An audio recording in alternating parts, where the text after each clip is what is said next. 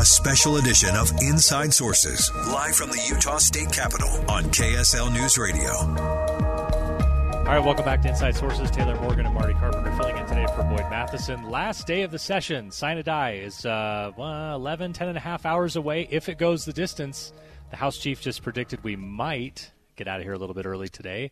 Don't know if that'll actually be the case. But one thing I can tell you is that before Friday turns into Saturday, we will be done. We have to be. Yeah, have to be constitutionally. By law. You know, it's not like we can just put a blanket over the clock and keep going like they used to do, right? You know, and up here on this last day, it gets that feel of like last day of school a little bit. Like people get a little punch drunk toward the end, gets a little giggly sometimes, but it's an exciting day to be up here. A lot of stuff going on and a lot of stuff still on the board, and a lot of the people tracking those things that are still on the board, besides the Chief of Staff in the House, who we just talked to last segment, are a lot of the government relations professionals who work up here, aka the lobbyists who are working on bills for clients and trying to make their case for different things going on. So we thought, hey, this show couldn't be complete unless we brought in someone who does that for a living. And so why not go out and get Utah's preeminent lobbyist? Absolutely. Preeminent. Now, I Spencer want Stokes to... is with us, and just to set him up, because I just threw that out and I got laughter from him. Spencer's also served as Chief of Staff to Senator Mike Lee and has been involved in political campaigns and a number of things on Utah's political scene.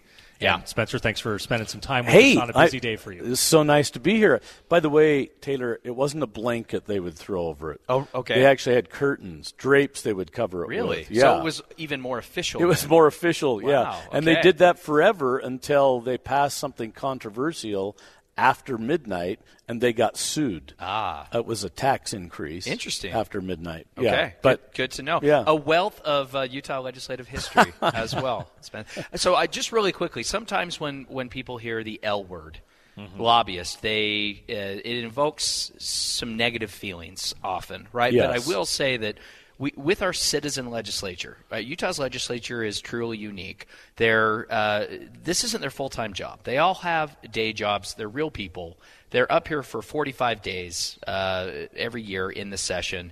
But because they all have day jobs, they do bring some of that of their own expertise to the table. But they also really depend on good information coming from folks like Spencer Stokes. See what I did there? That was nice of you. So we want to ask you, what has this session been like? Tell us about what the day-to-day of being a lobbyist is really like in interacting with legislators. Well, I think this session, some of the unique things about this session this year is that, interestingly enough, last year they got accused of doing some things on the last day of the session and not giving the public enough time to address them. And so this year they decided, okay, let's do the two big controversial things the first 2 weeks of the session, and we'll give the public a lot of time to deal with them.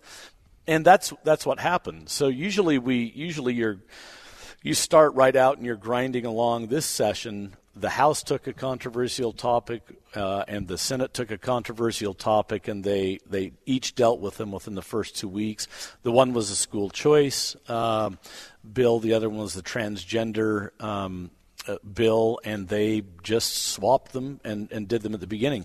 So I have thought, much like I think you had Abby on earlier, the Speaker's Chief of Staff, it kind of has felt like this session was going to end early. Yeah. And I think they could walk away from it right now and feel like they had gotten most of the things done that they wanted to do. There's probably a lot of freshmen who have a lot of bills that they're trying to figure out how do you get them on the board? Yep. How can we get them done? So they would be upset, but they've got another year they can get some of that done. But so I think it will end earlier this year than normal. Two friends taking pictures of the rising full moon on a summer night. Two teenage kids doing what teenage kids do. When a stranger with a gun and a death wish changed everything. It was violent, it was senseless, and I will never understand it, I will never accept it. I'm Amy Donaldson, and unfortunately, we're all too familiar with stories about how violence shatters lives. But what we rarely see is how they are rebuilt. In a new podcast, The Letter, we relive tragedy, but only so we can hear the rest of the story. The struggle to reclaim lives, the realities of grief, and the possibilities of forgiveness. I believe in miracles. Sometimes I thought, there are no miracles. Yeah, there are, and this is a big one. Follow The Letter at theletterpodcast.com or wherever you get your podcasts. I will tell you the probably the funnest thing that happened was yesterday when we were listening to the flag debate. Yeah. And we were all standing outside the House chambers, and I thought, hey, why don't we just put a little betting pool here together on how many votes the flag bill will pass or fail by. Okay. And we had two people that got it correct. They split the $30 pot. It was actually $29.05. I mean, I don't know who was wandering around throwing weird. In yeah. €5, but who's the euros was because it's only legal to make such a wager based in Europe. Yeah, exactly. Get around the exactly. The flag vote was close, though. It was 40 votes. There were two people that split it. Crystal Young and Dan Hemert, actually, were the two that won. I say their names just so that they will also be arrested with me. Naturally, of course. Yeah. But so, they have to report the earnings. Exactly. If we all got arrested, I said, it would be at least fun in the jail for a while, because it was a fun group. But I'm looking forward to the new flag. I will tell you that for 2 years, while I was Senator Lee's chief of staff, I would go over to the Capitol on the Hart train that went over to the Capitol, and in that long tunnel there are all of the flags of the states. Yeah. And I know what ones are the unique ones. Obviously New Mexico and Colorado, and those are standouts. Yeah. Ohio is a pennant, and so it stands out. Oregon is a two-sided flag. On one side's their seal, on the other side's a beaver, but it falls into the 38 blue flags that are not unique. They're not, you go by them and they're nondescript. You can't tell if it's some government agency, right? Not an actual state. No idea. So that was a fun bill for all of us to watch. And I will tell you, the floor debate was lively in the House, but Senator McKay did a great job shepherding that through the House and the Senate and the House. And so that'll be fun to see that flag start waving over. I think you're going to see a lot of it, to tell you the truth. But I'm already starting a company where, to sell flag stickers for Nalgene bottles, right, to tourists. But we really need to cash in on that market. But let me ask you this, Spencer. We have just about a minute or so left. This session has seemed very intentional. It seemed very well planned out, well organized, very smooth. Has that been your experience as a professional lobbyist? I agree with you. I agree. I think it's been a very well planned out, very smooth session. They had a lot of money this year.